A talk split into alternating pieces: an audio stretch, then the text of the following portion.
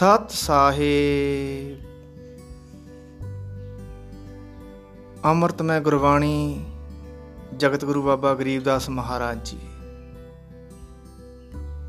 ਪਾਠੀ master Sonu, ਪਿੰਡ ਦੀਵਾ ਮੰਡੇਰ, ਜ਼ਿਲ੍ਹਾ ਲੁਧਿਆਣਾ, ਪੰਜਾਬ। ਬੰਦੇ ਖੋਜ ਲੈ ਅੰਦਰੂਨ ਵੇ। ਮਿਟੇ ਹੈ ਗੁਨਾਹ, ਤੇਰੇ ਦੇਖ ਲੈ ਬੇਜੂਨ ਵੇ। ਮੌਲੇ ਅਲਾ ਕੂ ਯਾਦ ਕਰ, ਸੁਰ ਸਾਦ ਕਰ ਸਮੋਈ ਵੇ। ਮਕਰ ਤਾਰ ਬੰਕ ਮਾਰਗ, ਸੁਰਤ ਸਿੰਧ ਪਰੋਈ ਵੇ। ਸਾਹਿਬ ਸਮਾਨ ਅਮਾਨ ਅਵਗਤ, ਨਿਰਖ ਪਰਖ ਪਛਾਨਵੇ। ਹਰਦਮ ਨਸੀਹਤ ਹੈ ਫਹਿ, ਜੋ ਨਹੀਂ ਤਰਤੇ ਧਿਆਨ ਵੇ ਆਖਰ ਫਨਾ ਦਰ ਫਨਾ ਹੈ, ਇਸ ਪਿੰਡ ਉਪਰ ਦੰਡਵੇ। ਸੁਖਨ ਮਾਨ ਸੰਭਾਲ ਖੇਲੋ, ਨਹੀਂ ਖਾਣਾ ਅੰਡਵੇ। ਮੁਰਗੇ ਅੰਡ ਕਾਫਰ ਕਲੀਨਾ, ਚਾਮ ਚੋਲਾ ਗੂਦਵੇ। ਕਾਇਮ ਗੁਨਾ ਨਾ ਰਾਹ ਰੋਸ਼ਨ, ਏਕ ਜਨਨੀ ਦੂਦਵੇ। ਜੀਬ ਜੰਗਲੀ ਕਰਦ ਬਣਾ, ਮਾਰਵੇ ਨਹੀਂ ਮਾਰਵੇ। ਤਿਸ ਉਦਰ ਮੇ ਇੱਕ ਗਰਭ ਹੈ ਤਾ ਕਾ ਨ ਪਿੰਡਾ ਪਾਰਵੇ। ਪਾਰ ਪਿੰਡਾ, ਫੋਰ ਅੰਡਾ ਨਹੀਂ ਖਾਣਾ ਖੂਬਵੇ। ਗਰੀਬ ਦਾਸ ਤਰਾਸ ਜੀਵ ਕੀ ਦੇਖਤਾ ਮਹਿਬੂਬ ਵੇ।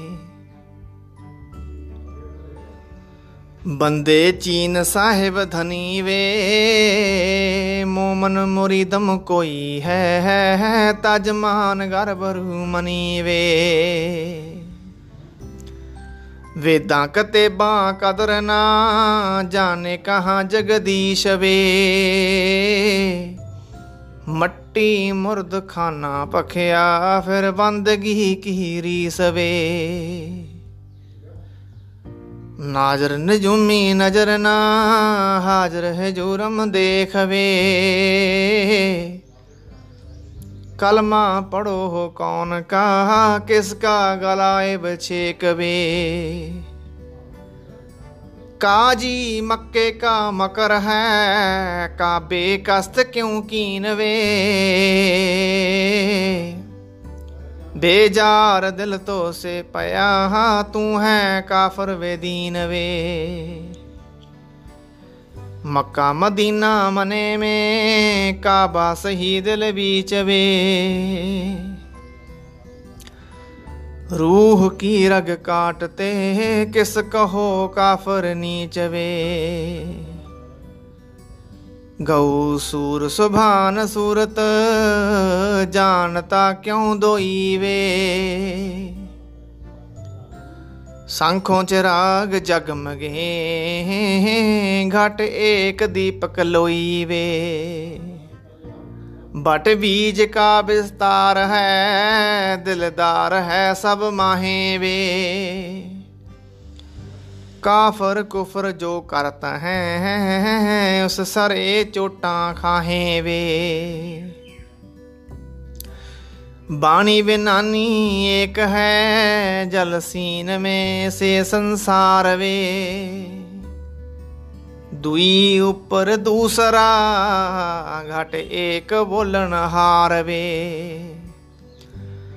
ਹਿੰਦੂ ਨਾ ਤੁਰਕਾ ਕੋਈ ਹੈ ਜਾ ਜਾਤ ਹੈ ਜਗਦੀਸ਼ ਵੇ। ਘਟ ਘਟ ਵਿਸ਼ੰਬਰ ਬੋਲਤਾ ਜਿਸ ਕਹੇ ਕੌਮ ਛਤੀ ਸਵੇ ਏਕ ਮੱਟੀ ਕੇ ਭਾਂਡੇ ਬਨੇ ਦੀਨੀ ਜਾਵੇ ਭਾਹੇ ਵੇ ਏਕ ਜਾਤ ਰੂ ਏਕ ਪਾਤ ਸਕਲ ਰੂ ਅਰਵਾਹੇ ਵੇ ਸਕਲ ਰੂਹ ਅਰਵਾਹੇ ਕੇ ਦੂਸਰਾ ਨਹੀਂ ਕੋਈ ਵੇ। ਮੰਜਨ ਮਹਿਲ ਮਹਿਬੂਬ ਕਾ, ਟੁਕ ਦੇਖ ਲੈ ਦਿਲ ਧੋਈ ਵੇ।